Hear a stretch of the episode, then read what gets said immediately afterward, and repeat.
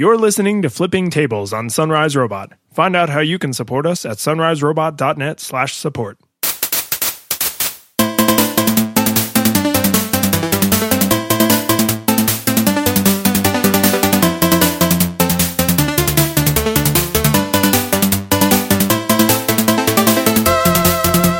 Hey, this is Flipping Tables, episode number 68. I'm one of your hosts, David Lyons. And I'm your other host, Michael Edwards. And uh, I have some like this is kind of weird, like self follow up, but I'm I'm gonna go for it anyway. And uh, I'm pretty sure you can't help me with this, but I want you to dig down deep into your nerd knowledge and and try and find something for me, Mike. I have now for work an iPad, which runs iOS, of course, and I have a Moto X, which is angrily still not running the latest version of Android.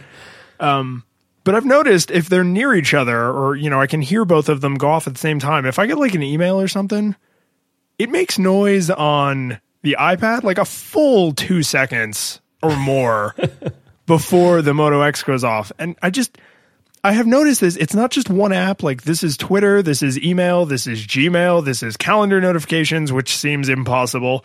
Like it's just across the board earlier notifications. And then I thought like, oh well, it's just a quirk of Android or something. But then I just recently got a new phone, also for work, which is a Galaxy S6, and its updates are like delayed, but by like milliseconds. Like they're so much closer, and I don't understand why. um, I just remember feeling this pain on desktops. Um, so like I'd have the official Outlook app, and it would be like 10 seconds late and my phone would just be like bing and then I'd look at my computer and like 5 or 10 seconds later it'd finally get the email. Yeah, I did I distinctly remember that driving me crazy. Yeah, if you're working on your computer you're like, "Well, I'm going to keep using this full-size keyboard, but now I have to wait like an animal for this email to show up and then I can finally start typing." Well, and the the thing is you cuz then it kind of reduces your phone to like like an order ready bell. you know, like you're sitting there and you're like, oh, it's okay. My phone has notified me that my computer should have notified me of something just now. And, yeah. and I, I remember sometimes like reaching out, and unfortunately, I've started to break these habits because it's not good to just be a slave to your device. But I have, uh, I did it one time. Like I would reach out and like wake my phone and see the little email notification. And then I was like, okay, it's an email. And then like you switch to Outlook and you wait and then eventually it updates and you're like, oh, okay, my email's here. I mean, why is it so much lazier on a desktop where you have, you know, 10 times the amount of wattage and like the processor power to like, you could keep these things open. You assume on desktop you're on Wi Fi or, or Ethernet. Like, there's no zero engineering concern about making it as fast as possible. Am I right? It's certainly less. I mean, if an iPad or an iPhone is able to ping servers a billion times a second and not kill the battery, you would think a full size laptop or even a plugged in desktop with wired network and wired power would just be like, yeah, I'll just ping things constantly. I'll never stop pinging things. DDoS. Come on, Outlook, where's my damn email? And um, so, speaking of my S6, um, you, some of you may have seen me complain on Twitter that uh, battery life was not super impressive. And that bummed me out because if you haven't seen this phone, I'll, I'll, throw a picture of it in the show notes. If you haven't seen this phone, just look at an iPhone 6 and it's that. but it says Samsung on it. And, uh, I love it. I mean, it's it's it's a, a, nice form factor. It's mostly screen, which is what I want out of a, a mobile phone. I don't want you know huge bezel all the way around. But the important thing, really, the only thing that matters is not the stupid camera jutting out, which makes it awkward to lay down because I feel like I'm bashing the lens yeah. into a table surface. Um, it's not the the rip off design. It's not any of that. It's the fact that it has the fingerprint reader that works just like the one on the iPhone 6 and the newer iPads. And I am already like a thousand percent addicted because before I had it on my iPad, but I took out my phone a lot. So I still like kind of had one foot in both worlds. Now I'm done forever. like, the only thing keeping me from throwing my laptop across the room when I have to wake it is the fact that I have a full size keyboard and I can type really fast. Right. Like if, if I had to, you know, log into my, my MacBook with a glass screen, I would just, I wouldn't use it. I would be like, I'm done with full size computers. So you don't want to buy a Surface? Is that what I'm hearing? that is for yes. The list is many, um, but that is definitely on there. How do you are you still using that thing, or is it just collecting dust? It's it's mostly collecting dust. Yeah, I had a feeling. But Well, that, uh, well, I borrowed a drawing tablet from person at work, and it's got you know 2048 levels of pressure sensitivity. And so, like, if I'm doing drawing stuff, I'm like, yeah, the surface has like a tenth of that, so maybe I won't use that to draw. yeah. Let's not get into Microsoft crapping on too early here. Okay, you're right. You're right. so I actually think they're not in our rundown, so let's try not that's true. make that a significant part of the show. So take us into the show. So I uh, I found this crazy thing called the Aria, and Arya This- Stark. exactly like Arya Stark, but with fewer needle swords. So, um, the this device in and of itself is not that important to me, but it's what it represents that's important to me. So here's what it is: you clip this thing. It's it's about the size of like half of a, a watch strap, and you clip it onto your Android Wear watch strap, and then it lets you uh, do like a crazy finger puppet show, and that's how you can control your watch. So, okay, first, I guess before we get into the broader topic, if you if you watch the video of this in the show notes, or if you or if you, there's an animated GIF at the top of the article that really sends the message home. Because it just looks like this person is suffering from like terrible tremors, or like they're trying to get cobwebs off their hand. Like you ever walk out of your apartment and you like go between two bushes, and then you're like, ah, cobwebs. Like Well, I always think of in the, the sewer level of the Turtles arcade game when you fight Baxter Stockman, the mousers get caught on your hand, and then you fling your hands to get them off. Yeah, exactly. And it's just, uh, I can't imagine doing this in public. Now, there's a lot of things like, you know, talking on a Bluetooth headset or asking your phone to search for something or tell you the weather. Like, there's a lot of crazy um, things.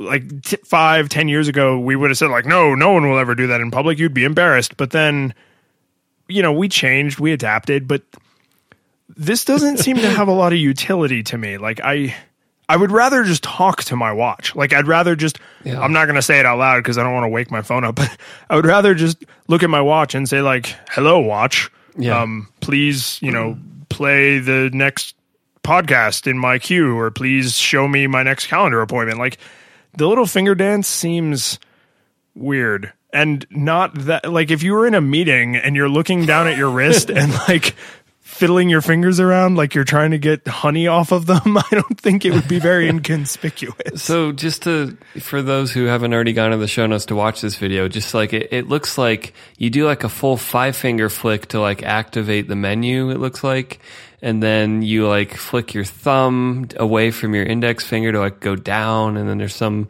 other Yeah, it- gesture to like it looks almost like he's tapping his thumb and index finger together yeah. So I should say the way this works is the thing you clip onto the strap, it's like reading the the response of your tendons in your wrist. So I mean th- this is a very like tactile, like it's not like bioelectric, like it's it's just Yeah. detecting like which tendons are, are flicking about. Um so I mean it's a neat bit bit of technology. I just uh I don't want to do this. It seems like maybe someone will figure out a cool way to use that sensor technology. Like maybe a future smartwatch band will just naturally read your tendons and then you can do things maybe with a more subtle like not like a full on like you're taking an international flight and they're telling you to exercise your fingers so you stay like stretched out and I don't know. Like I like they of course they have a guy in Starbucks and he has a Starbucks cup in his other hand and then he's like flicking his hands like a crazy person and I'm like, "No, this is not like yeah, like you were saying like we've gotten we've culturally accepted a lot of things you might have wondered about, but I don't see people getting used to this.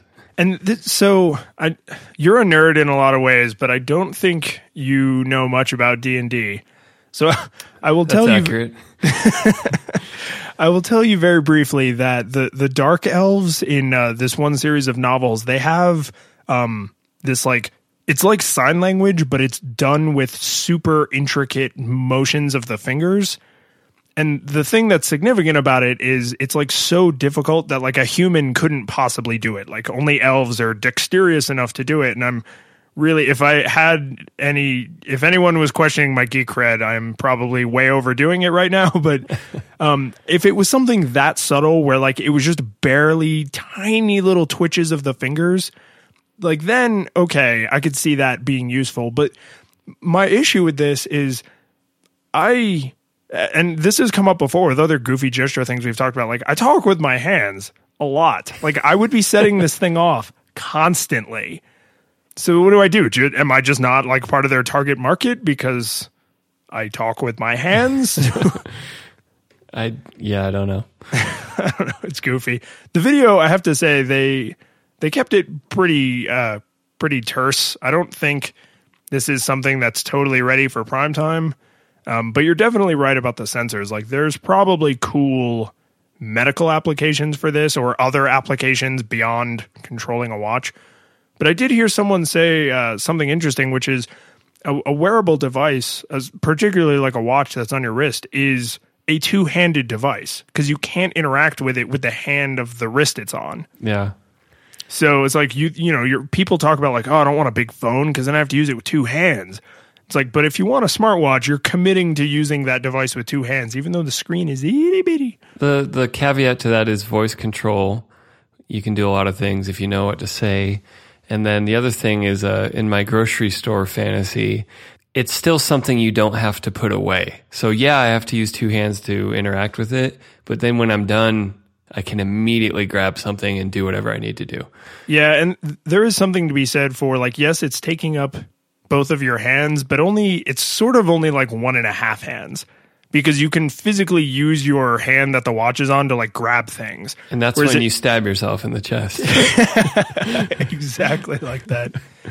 So, but the the broader topic that I'm really interested here is uh, this concept of like a smart strap, which is something Pebble uh, with their when they announced the Pebble time, like very shortly after they announced uh, smart straps and it's the general concept is you can put little computing modules into the strap and then attach them to the pebble and thereby augment the pebble's superpowers.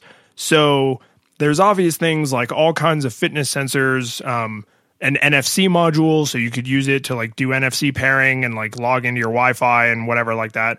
Um, but then there's, I mean, you could do all kinds of nonsense with this. Like one guy, um, the do you, do you remember the company SparkFun? They're up in like the Boulder area. No. Okay, there's they they make like small electronics and and like kits and like they do workshops for people who want to like get into the maker community specifically with oh, electronics. Arduinos and all that. Yeah, all, all that kind of stuff. Um, but all specifically electronics maker stuff. Uh, very focused. And uh, in one afternoon, one of their guys like hacked together this crazy um, cell radio. So he was just like, what if your Pebble didn't need to be connected to your phone and it just had its own cell radio? So he just made one that would fit in a watch band. And I mean, it's it's it's a prototype. It's ugly and it's not something they would ever sell because that's not their business. But he was just proving like this really is that simple.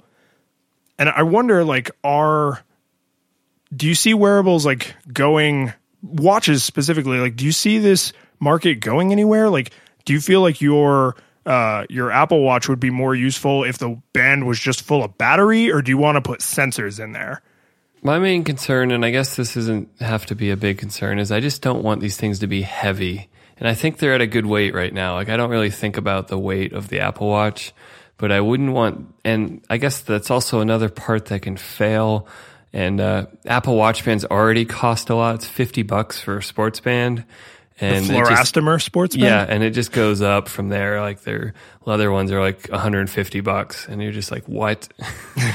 and uh, I could imagine having NFC and all this other stuff in the band would be like, these are expensive bands, and now are they waterproof? And um, do I have to worry about them if I bang my arm? Like my phone I can put in a big, you know, giant case and like even if I have a good watch, I don't even have to take it out as much and I'm not as worried about it. But this thing on my wrist, I'm gonna bang I'm gonna bang all sorts of things with it accidentally all the time on purpose too. But Well, you know, is my father always wore his wristwatch like face down. Yeah, so which mine.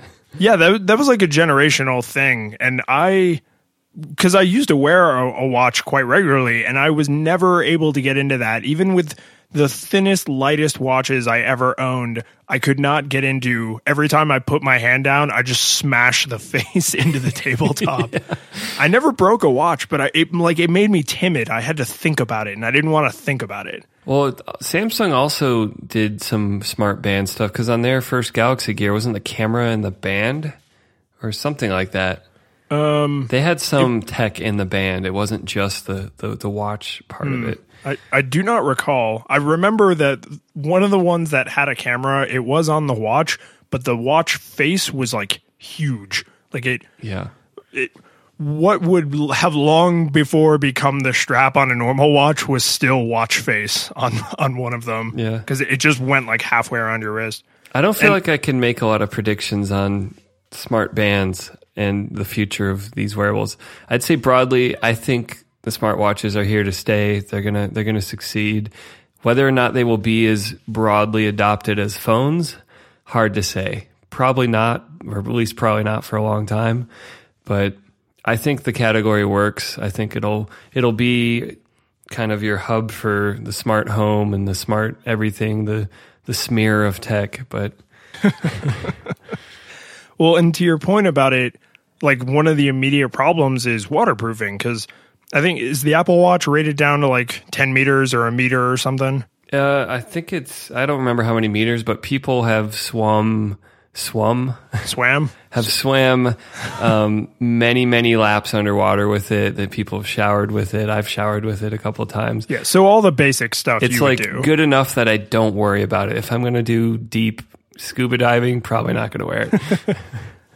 It's good that you're you're thoughtful about that. But that's the thing is pebble was they were very upfront that the connector for the smart strap is not waterproof. So you have this awesome watch that's intelligently sealed and and you know can function in a normal range of environments.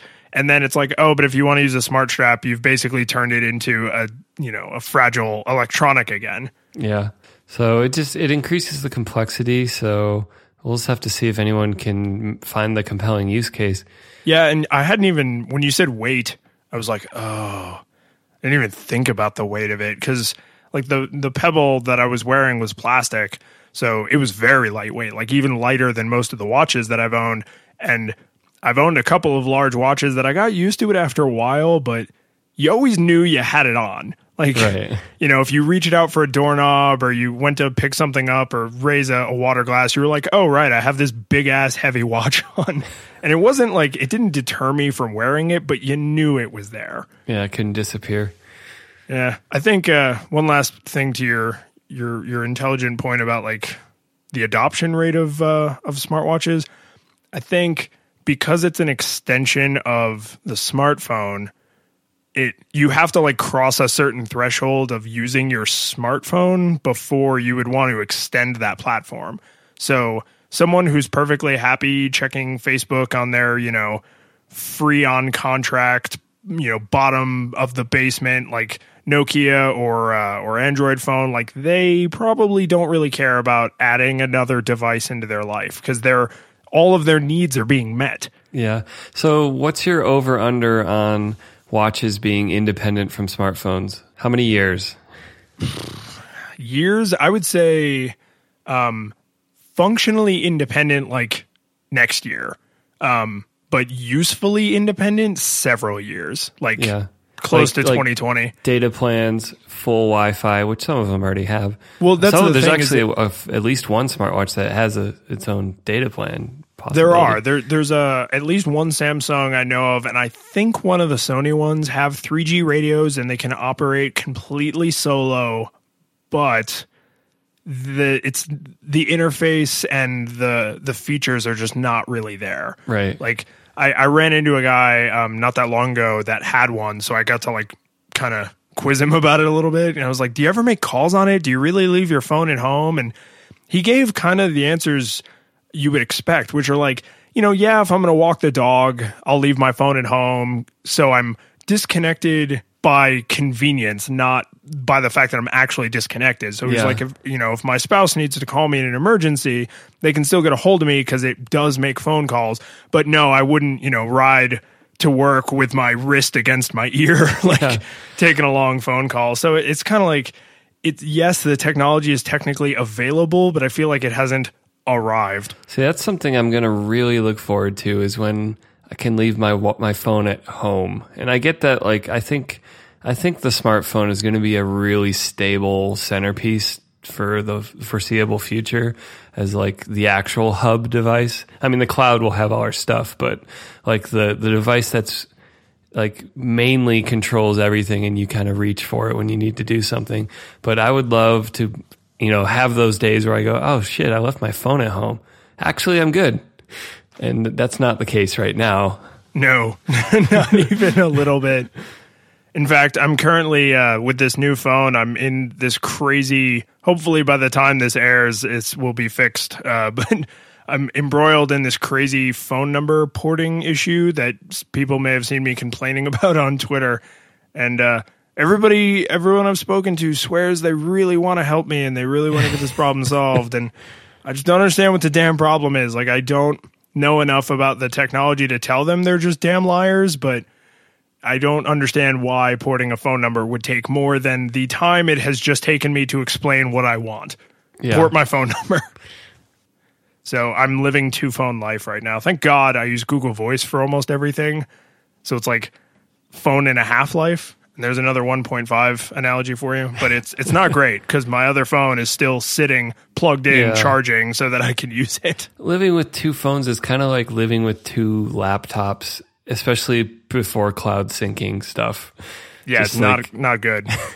Wait, which one did I create that doc on? Oh, I even want to think about it. Tell me about this Netflix TV thing. Yeah, so um, Netflix has some new certification thing where they will mark a TV as Netflix recommended, and so there, there's this uh, Verge article about it um, where they actually went into the labs where they test these TVs, and so Netflix is looking for all sorts of metrics, and most of them would be good for anyone and not just good for Netflix. But so, for example, launching an app on your TV, how fast?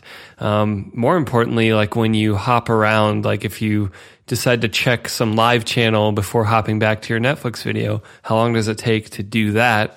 And then, uh, just uh, like say you choose a show, how quickly does it start streaming?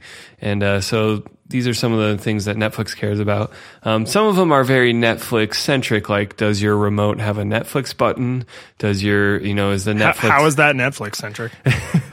does the the app center of your TV have a Netflix, you know, app really prominently displayed? That I can shove aside. I don't care about that because I mean I do if I want to watch Netflix, but I can understand that that's for Netflix's benefit. And then some other features like is your TV turn on pretty instantly, and uh, is there a, a good robust software update? functionality so that you can keep updating Netflix and not be stuck with an old version. And uh, so what Netflix does is they, you know, they grab LG, Panasonic, Sony, and all sorts of other TV companies, and uh, they they run these TVs through the ringer. And apparently, like the the manufacturers aren't handing these TVs to Netflix; they are like actually going to Best Buy and just buying them and then trying them out. Which I, I kind of respect that. Like, this is obviously an initiative they came up with and they're taking upon themselves to research. They weren't like, hey, Sony, Samsung, can you guys send us some TVs? That'd be cool. Yeah. And I could definitely see some cord cutters like wanting to look at a list of like, oh yeah, if you do a lot of Netflixing, this TV is like super fast. Like you turn on and instantly into a video, like anything to reduce that pain. Cause right now it is kind of painful. I have a, you know, a TV from 2008 because you don't buy TVs that often unless you're a weird person. No, it's a lot more like an appliance. And uh, so when I my TV doesn't have apps, it doesn't have Netflix built in. Um, it was just like a year or two before that kind of became a thing, and uh, so I have to rely on one of the you know ten different boxes attached to my TV that can stream Netflix. And so usually I'm using either the PS4 or my Apple TV, and um, it's definitely probably like you know a horrible first world problem, like ten or fifteen seconds before I can get into a video. But well, and that, so, so you mentioned like the kinds of features they're testing, and the one that matters to me is how fast does it switch between inputs. That's really all I care about. Yeah. Because modern TV, any kind of flat screen TV or flat panel, I should say, um, they're going to turn on damn near instantly. And you know that, and you only have to do that once. Like you turn it on, and then it's on for the amount of time you're watching it. My issue is like with the TV I have right now. I love it. It's a really, it's a beautiful picture. It's a nice television. It's a sharp, I think. My issue is you cannot go to an input that doesn't have active input, which at first I thought was really clever. But that means if you want to like turn the PlayStation on, you have to turn the PlayStation on first and then it lets you switch to that Yeah. input. And there's like a, just a tiny delay. So a little extra detail on that. I I don't know if the PS3 can do this. I, it presumably it can. The PS4 can be set up as a smart HDMI device. So when I turn my PS4 on, it turns my TV on. And vice versa, if I switch to its input on my TV, it turns the PS4 on.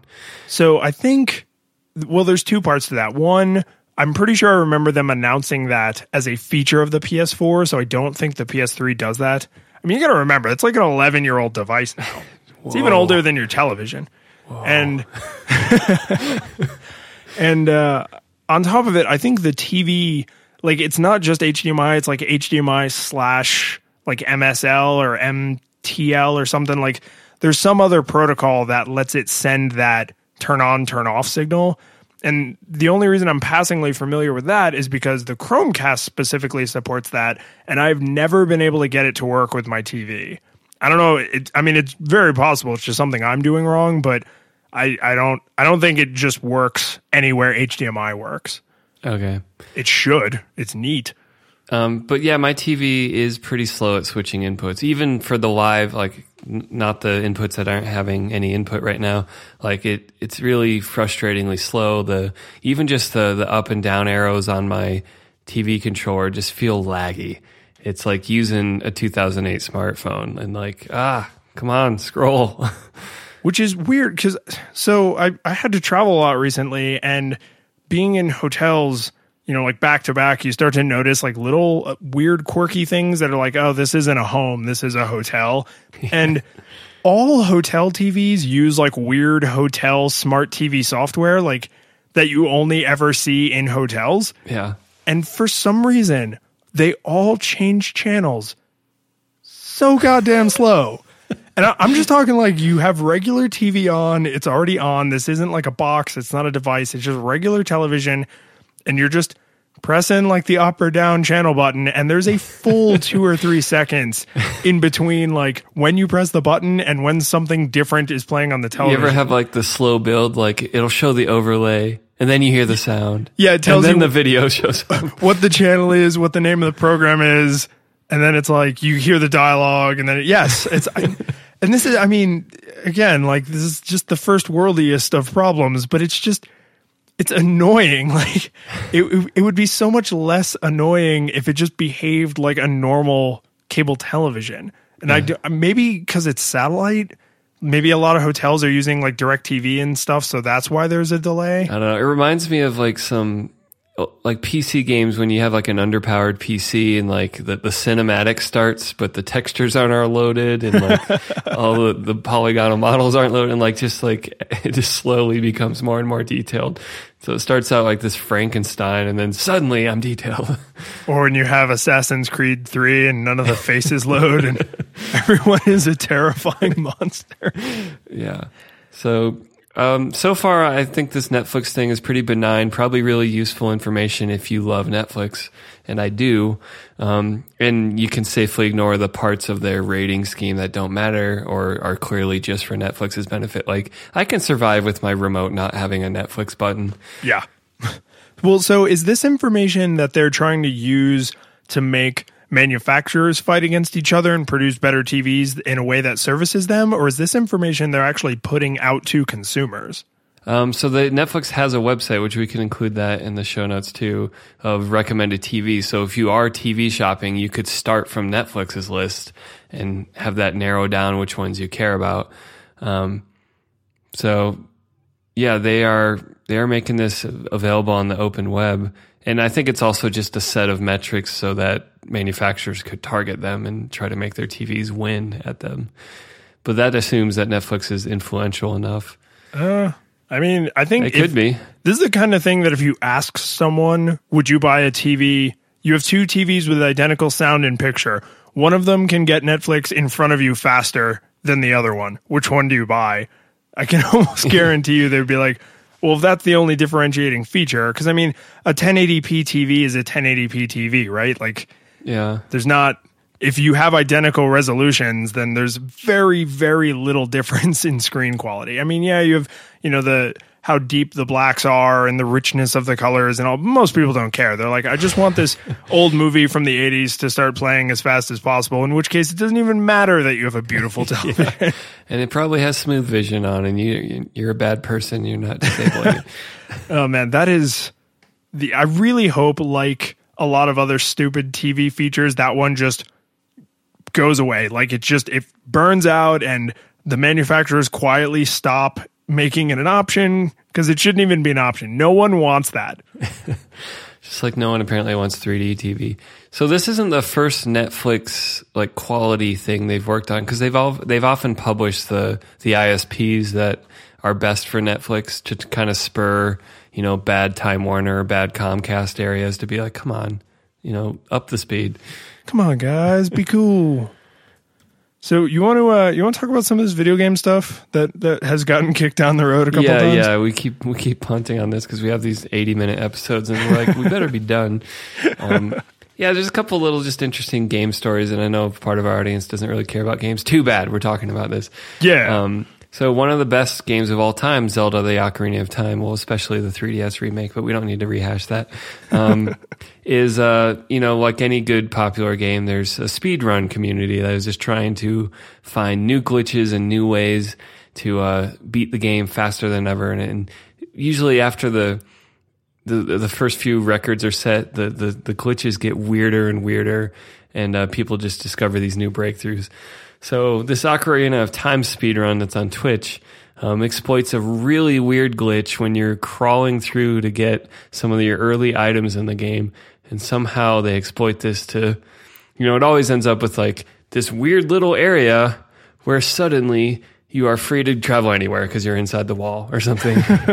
and then they use that to navigate to wherever they need to go, and then they beat the game. Well, and so I, I asked uh, our, our own Matt Duncan of Bits and Pieces fame, which you can find at sunriserobot.net slash bits and pieces. And because he, he's kind of embedded in this community a little bit. And I asked him, like, how would one get there? Like, how do you even figure out that this is possible? And the way he explained it to me was when people are looking for these kinds of exploits, they have so the games are running in emulators. You know, these are not running on on consoles almost ever for these speedruns. And they actually have a live feed up of current RAM values. And what they're looking for is what series of actions can I take that will put this certain value into this certain location in memory? because then that will break the universe. yep. And that, that just sounds so boring. But that that so boring. that kind of attention in detail, like the NSA should hire this guy because then they'll be like, all right, wait for this value to show up and then get into that person's smartphone. But so he Please don't hire this guy. he beat Ocarina of Time in 17 minutes and 47 seconds, which, you know, if you had to just go through the dial, the damn owl dialogue in the game, you couldn't beat it in 17 minutes. But of course, he's skipping that. Um, and apparently he's playing the Japanese version of the game because the subtitles go quicker. So, you know, any single angle possible to beat the game more quickly. Yeah, and watching because you know it's Twitch, so up in the corner is like a, a camera pointed at him uh, in like a picture in picture, and he looks super bored. Like, like he's just like waiting because he's probably seen this stupid little introduction with Navi crashing into the fence a billion times. Like he's he's so just like, oh my god, it's, it's okay, you gotta watch it, and and it has to count towards your time. Like I guess most people in the speedrun community, they're like, yeah, if the game has an opening cinematic, that's part of your time. Yeah. Well, if it's unskippable, for sure. Well, because otherwise there'd be a lot of debate about like, well, when did control start? Are you sure you started the clock at the right time? Blur blur blur. So it's just like, man, this is it's it. I mean, it's impressive to watch. It's it's kind of like uh, you ever see those really elaborate like domino puzzles that like fall and they Yeah. make all kinds of crazy like uh, pictures and colorful images and stuff. Like I. I really like to watch those, and I would really hate to set one up. Pretty much. Um, so continuing Nintendo related news, um, apparently Shine Ninten- on, you crazy diamond. Nintendo is now going to be partnering with Universal to create theme park rides for Nintendo characters. And I say, bring it on. Yes, please do. Yeah, I'm honestly surprised this has taken this long. Yeah. Like when I when I read this article, I just thought like, huh, that is not yet a thing.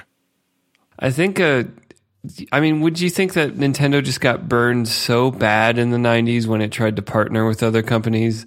Number one, they created the PlayStation that ended up uh, unsetting them in the first place. But also, uh, you know, lest, lest we forget the, the Philips CDI disasters. Um, Yeah, I mean, there's a, a real difference in how you license your IP because uh, they surely, having learned from those experiences, they're going to let these things exist and they will probably have really granular approval over things like, oh, no, sorry, the. Uh, the brown in Mario's hair is not quite right, so you can't open this ride until you like repaint the hair. You know, I mean they they will probably exercise a tremendous amount of um, approval control, and then not just you know, they won't build them. You know, the the ride builders and designers will do all that. Well, I just think like they, they got so burned in the '90s. You know, the bad Super Mario Brothers movie, which I, I love to watch, even though it's terrible. Um, You hate watching. yeah, basically, um, I I have a weird kind of affection for it, even though it's it's really strange. And just like after that experience of all these flops and weird partnerships that didn't pan out, that they kind of just like dug in and said, "All right, we're just first partying everything." Sorry, like yeah, third parties can create games for our systems, but it's going to be increasingly less successful for them. And uh, I think they're finally like, uh, we can't, we can't keep doing that. We can't just be in our own little club in the corner. We need to open up again and find a way to partner smartly and have a bigger reach. And I don't know that the universal thing is really that, but it, it's it's nice to see them try again. Well, it's if if I understand Nintendo correctly, they have like a lot of legacy leadership. Like the people who who are there now have been there for like a long time. Yeah. So- um, what's his name? Iwata was a programmer for them, and Yeah. now he's CEO. Yeah, so it's believable that they had you know the the CDI failures and the the kind of like unfortunate unpleasantness with Sony that led to the PlayStation existing. And it's possible that they they backed up and they were like okay we need to get control of our brand back and reestablish it as a reputable brand before we even think about public you know partnering with anyone. So so not necessarily like we will never partner again but more like we need to so firmly cement that these are quality because I mean the CDI games happened in what like 92 and 93 That might be a little early, but yeah, I think so. but I mean so was Super Mario World was only like a couple of years old when those travesties hit the market Yeah, ninety four. yeah 94 and Super Mario World was 91 92 Yeah, Yeah, so I mean, you, that's that's really close together. Like to have massive success immediately followed by massive failure, and to most people in the market, they just see this garbage game and they're like, "Bleh." you know, they don't realize like, oh, it's made by a different company for a different thing, and it's all separate, and Nintendo had nothing to do with it. So, you know, they really had to like reestablish, like, no, no, Mario's cool, and and we can make good games, and our our IP is not stupid. yeah. I mean, I'm glad. Like, I'm I'm a big theme park guy. Like, I cannot wait to check out these rides. Are, would you make a trip for this? Because I mean, we're not particularly near either of the Universal parks here in um, Colorado. Maybe I'll, I'll wait and see if people think it's really really cool, and then I will consider a trek. I So mean, you I, won't be first in line. I want to make it out to Disney World anyway, and, and Disneyland in California. I've, I've never been to the California park, and I, I really want to. Yeah, having spent most of my life in Florida, we always thought it was like quaint when people are like, "Oh, have you been to Disneyland?" I was like, "Ha, I'm not going to travel 2,500 miles to go to a park that's literally like a twentieth the size of this park that's across the street."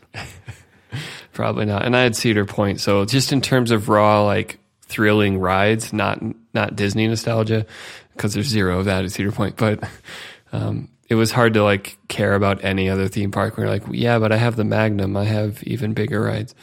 Yeah, and I mean, if you're if you're a roller coaster person or uh, you really like you know thrill rides, Disney is not your your bag. That's not what they do. Right, Space Mountain isn't going to do it.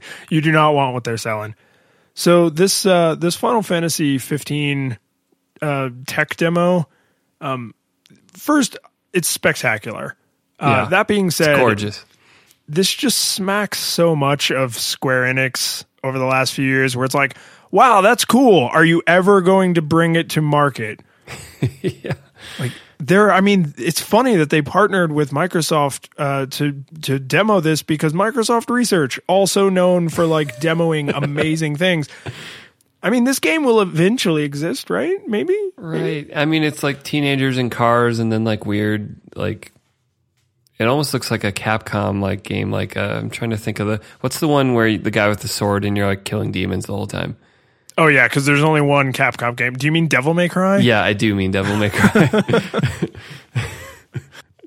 that one game where you like have a weapon and you kill things. Um, it looks like the the gameplay is very action oriented in the not in this graphics demo, but in the other Final Fantasy 15 stuff they've released. And uh, yeah, it, this looks gorgeous. But my my broader question is, can Square make a good RPG anymore? Um, I'd say know, man. 14 like is a decent MMO if you're into MMOs, but can they make a great JRPG anymore? Well, I, so I've read a lot over the years about uh, Square Enix and like where JRPGs have gone and where they're going, and and I have a really deep love for classic like '90s JRPGs because to me they defined the genre. Like I love Fallout. Those games are super fun, but I kind of have to remind myself that they're RPGs because Yeah, growing up when we grew up, to me an RPG is Final Fantasy, you know. It completely. is um uh oh god. Breath of Fire and like Secret of Mana, like those are what RPGs are. And then toward the end of like my adolescence, it was like, oh well, end Kingdom Hearts and Final Fantasy seven and eight and nine, like they're kind of like moderny and a little more actiony and okay, that's fine. But now it seems like Square Enix has just decided that this hyper stylized, hyper action, like whole uh kind of packaging like that's what they've decided to turn it into and i'm glad that they evolved because honestly if they just kept doing the same thing for 30 years probably would have gotten tiring i just don't have the same feeling for this new direction as where they were before but there's nostalgia goggles and blah Yeah.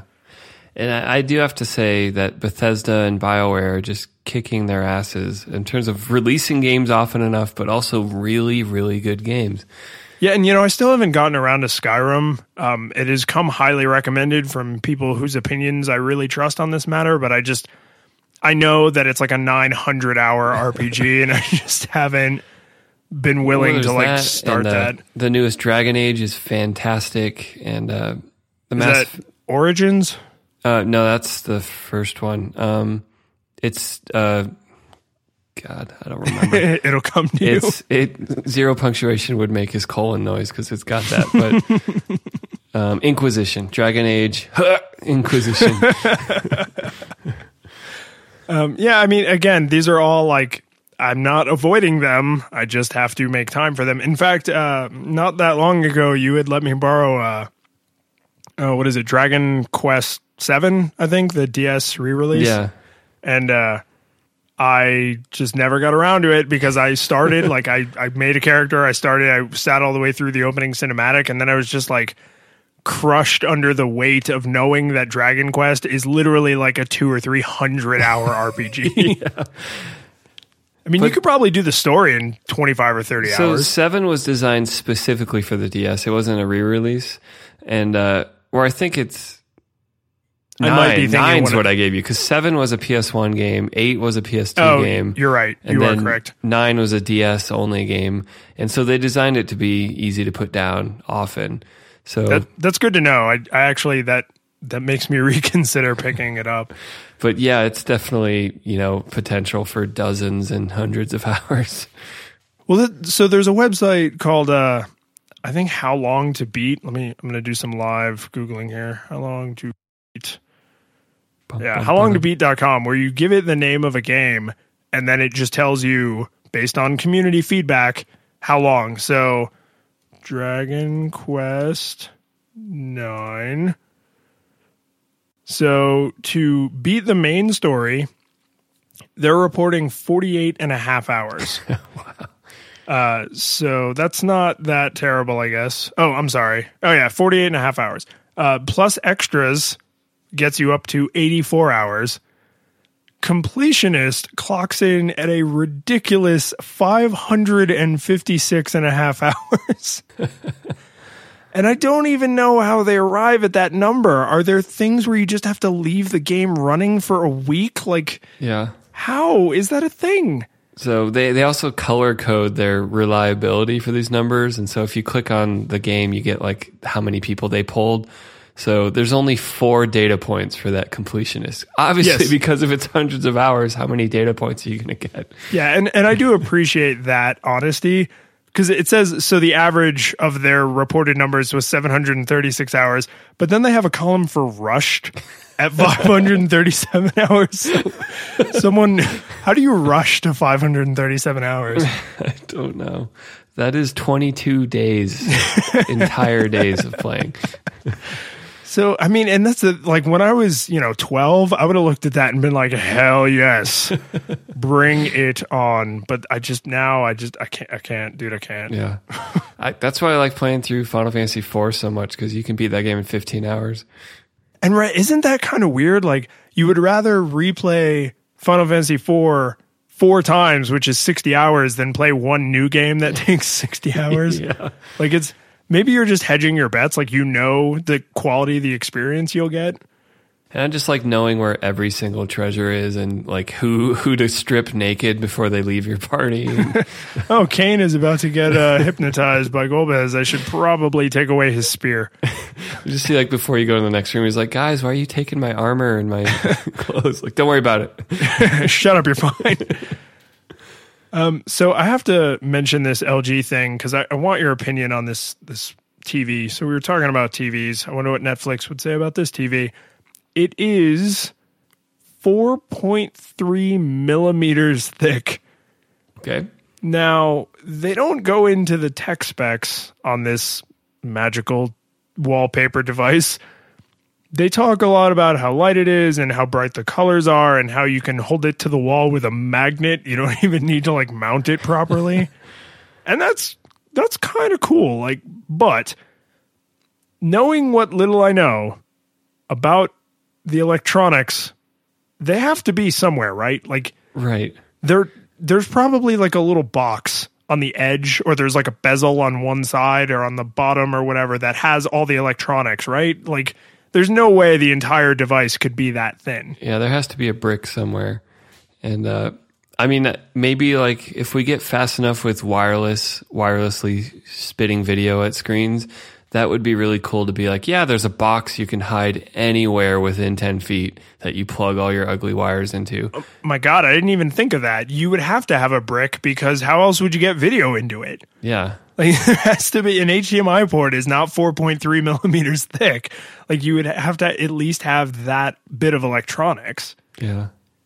Is, but, but I mean, it's spectacular. Like Yeah, and it's a good bet because if there's one thing you can count on with technology is that it'll get faster and smaller. So like maybe it takes a while to like have these breakthroughs where we solve new problems like touch or um, you know contextual information about how something's oriented, but things always get faster and smaller. So if, if you're ever using a product and you're like, this is good, but it's just not quite small enough, it's like, oh, they'll fix that. just hang on for 22 days of gameplay and they'll be right back with you. and th- so this is the kind of thing that you know, like with phones, because you have to hold a phone, there is a very, and it's battery powered, like there's a limit to how thin I want a phone to be. Yeah. Because as long as I have to hold it in my hand, it needs to have some amount of substance. Yeah, it becomes a liability for the usability of it. Like at a certain point, you're like, ah, I can't even hold this thing. Exactly. TVs do not suffer that problem. You could make it, as far as I'm concerned, I want a TV that is like a paint, where I just paint a section of my wall and any part of the wall that has that paint on it, I can like cast video to. Yeah, it's some Like- kind of nano machine paint. That's what I mean. Like there is no amount of thinness for a display. If all it is is a display, that would be too thin. well, you just need to get a HoloLens, and then any wall can be a screen. Right. Or we can go full black mirror and things are just projected directly onto my eyeballs. yeah. But but that's what I mean, you know, until we get to that kind of crazy thing or if I'm wearing an AR helmet all the time, like you know, a 4.3 millimeter inch uh, t- or 4.3 millimeter thick TV, I'm like, well, why not 4.2? Come on, like let's let's trim that fatty down. Surely there's something you can remove. So thin it can just like slice you if you. yeah, you drop it and it just cuts through the floor. like, oh crap! But I'm I'm I'm all for this because I don't. There to me there is just no horizon. Like, just keep it going. Yeah. So I'm checking up on time here. Do you want to uh, you want to talk about this Spotify thing? I feel like Spotify thing is pretty crazy. Yeah, so Spotify announced a whole bunch of stuff, probably to preempt, uh, you know, Tidal taking their. Oh, never mind, Tidal's not going to beat them. But um, yeah, Get that little dig Spotify announced a lot of new stuff, including some kind of original content where they're going to get some exclusive stuff from certain artists that you know, sort of like Netflix producing their own shows or. Um, even iTunes has done this, where like not like albums, but like the B side or the the live in the studio version is iTunes only. Um, I think Spotify's trying to up their game in that. But another thing they announced was they're going to have shows or basically podcast in Spotify. So Yeah, that's, and video, very too. Interesting. Yeah, Which video is like you a whole. No, there has been no data that I've seen about that. It's just like also video, but then no more facts. But the Yeah. podcast thing we do know a little bit about. It's network partners. No one knows exactly what that means, and no one knows anything like can you cross that gap? And when I first heard network partners, I was like, oh man, it's only going to be, you know, the super big guys like like the NPR shows that have become super successful, like Serial and Invisibilia and and uh, and Twig show or TWiT shows and and Five by Five. And I listened to a lot of Five by Five shows, and uh, it turns out they didn't ask him. I was like, oh man. If they do not consider Dan Benjamin and his shows big enough to be in Spotify, like that's that does not bode well for the other like 50 million podcasts in the world. So Will basically, a- oh, good. Oh, just will will this be like basically super blessed DJs? They they, you know, sort of like the, there's only so many radio stations. Like these are the blessed few that get to be on this little spotlight. Yeah, I mean, I'm assuming they're going to start uh, small and then open it up because I don't really see a big advantage to not opening it up more unless there's some kind of technological limitation I don't understand. Um, but I mean, who knows? Maybe they really aren't that into podcasts. Maybe they really are timid about these new waters and they don't want to become a generic radio station. They want to be known for music, so they're they're only going to do this a little bit. Uh, I mean, it makes sense to go with super popular podcasts because all they really want is people to use Spotify more. Because Yeah. if you, if you already have Spotify open and you're you're wrapping up an episode of you know th- the latest twit, then you want to listen to music. You're not going to close it and open a different music app. You'll just use Spotify. You're already there. Yeah, I'm really kind of rooting for Spotify to to kind of carve out and, and own its space um, with whatever Apple unleashes and, and anyone else that you know we don't need to talk about Tidal, but um, there was another big news article about Spotify, which I'll just give a plug for my bits and pieces podcast because we go into detail about it. But um, a contract leaked between Sony and Spotify. And it, it kind of just gave irrevocable proof that it really is the labels robbing every robbing artist, not Spotify. That um, Spotify just gets bled dry by labels, and then the money disappears, and we don't know what happens to it once it's in the labels. Yeah, which that is I mean, I'm way further removed from the music business than you are, but that is just so not even a tiny bit surprising that it would just like when they play shows, you know, if a, a 50,000 seat, seat stadium sells out, you think even half of that money goes to the band? Of course not.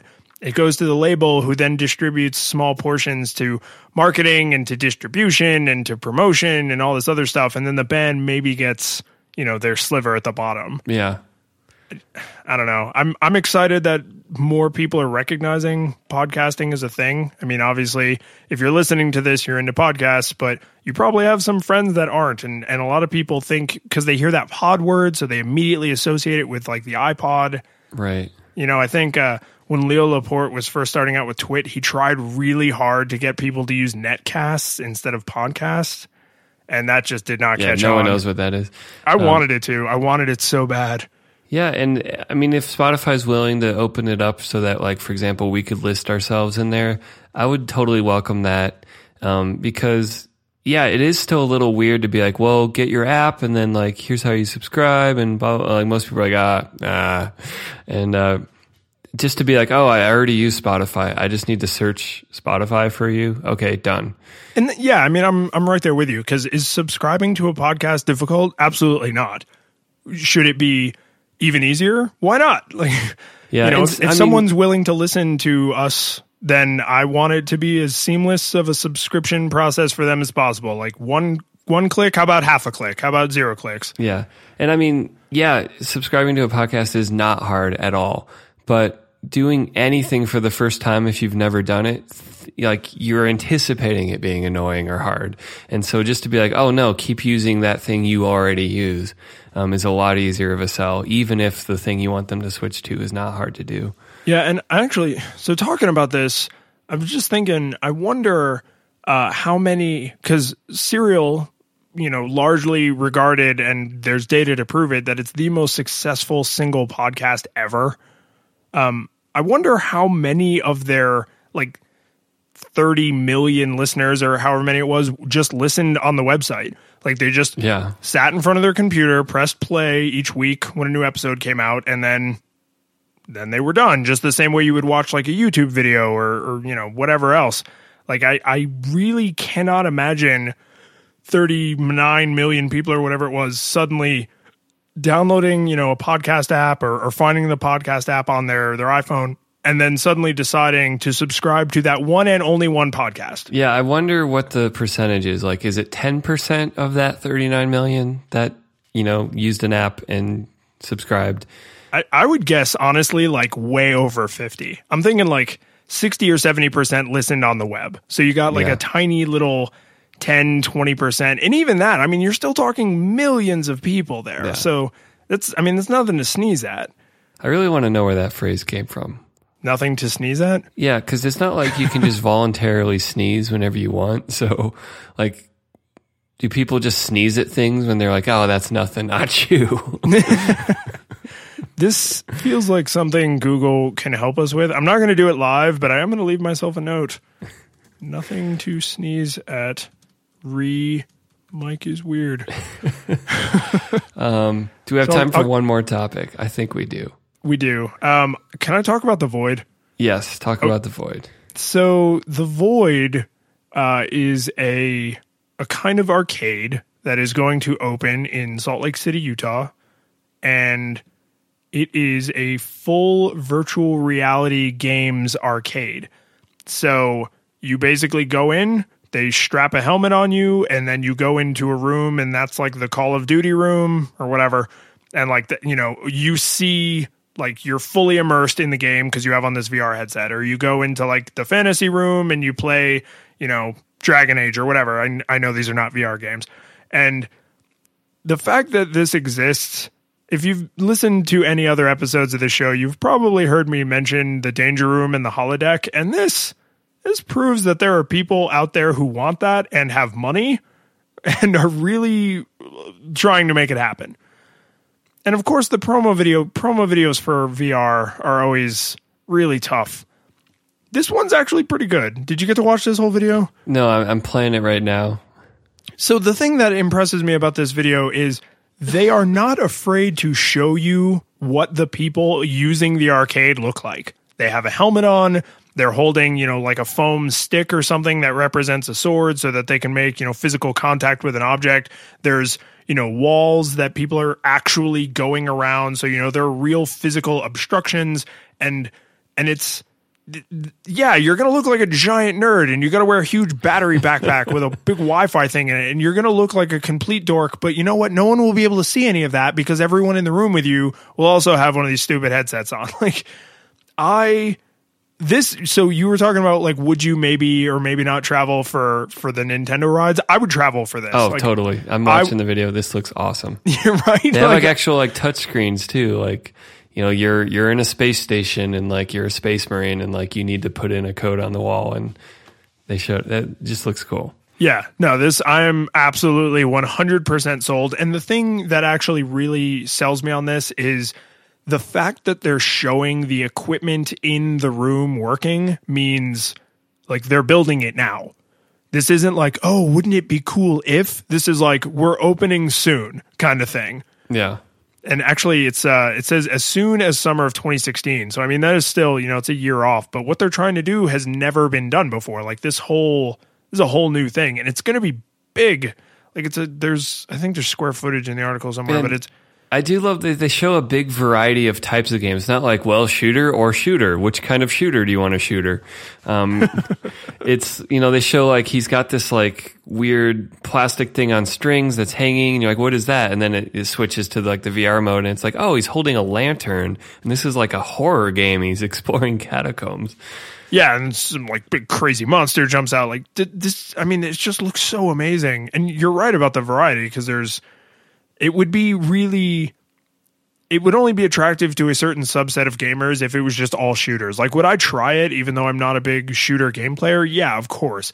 But you would earn a lot more of my money if I could then walk across the hall and like LARP, basically, you know, and play through like a D&D campaign or go into another room and they showed uh the, the like the fully immersive vehicle where like the the vehicle is on actuators and it spins and it like flips upside down. You, you used to actually see these at theme parks. I know Disney has them, Universal has them, but if you pair that with a VR headset, then it looks like you're in the cockpit of a fighter jet or like you're hang gliding or any other unlimited number of crazy things you want to do.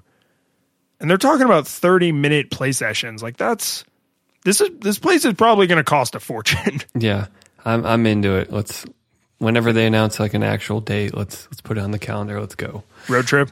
Yep. We could uh we could do lavalier mics and uh do like a live recording from inside. Yeah. So check out this video is is absolutely the best this is what it will be like to use our VR facility video or VR equipment video I think I've ever seen. And one other thing, I, I didn't want to interrupt you a second ago, but did you notice the uh, one of the the scenes they showed was out on like a rainy sidewalk in front of a, an apartment building? Yeah. Did you notice that they will have an apparatus that blows like wind and moisture so that you feel weather effects? That is awesome. right? like I'm totally this this would have to be irresponsibly expensive before I wouldn't at least try it once. And I hope the people who are building this are not listening because I don't want them to be like, "Oh, we could charge that guy double." But that's it's just it, I would have to at least get the experience. Well, you have you to imagine that it's not just like the VR tech, but it's like basically an Internet of Things implementation. Because like, oh, this lantern he's holding affects the game world, like shines light in different ways, and so Yeah, because like that a- has to communicate with your headset, even though it looks like just a big foam block, but there must be some smarts in there. So like, what kind of SDK are they growing for like these objects they want to include in their games? Like, it's seems like they're marrying a lot of different things together. Yeah, I'm I'm super stoked. If it's even half as cool as it looks in the video, I'm totally sold. Absolutely. I'll get an annual ticket. All right, you want me to put a bow on this? Yep, let's do it. So you can find the show notes for this episode, including this amazing void video at sunriserobot.net slash flipping tables slash 68 for this episode. And as always, if we said anything wrong and you want to disagree with us, or we said anything right and you want to give us a pat on the back, you can reach out to us easily on Twitter. I am at Lines in Beta, and Mike is at Medwards Music. And speaking of podcasts, like we did earlier, um, if you're listening to this in a web player right now, we're happy to have you. But you can make your life even easier by subscribing. So if you're using an iPhone or an, an iPad, there's a built-in podcast app, super easy. Uh, but there's tons of great free apps as well on iOS and Android. I love Pocket Cast on Android. That's what I use. And uh, I think you're still using Overcast, right, on iOS? Yeah, Overcast is great. It's free. Use it. It is. You know, I'm actually going to install it on my iPad because I, I want to see if if you're if you've you've got all the hubbub that that I should check out.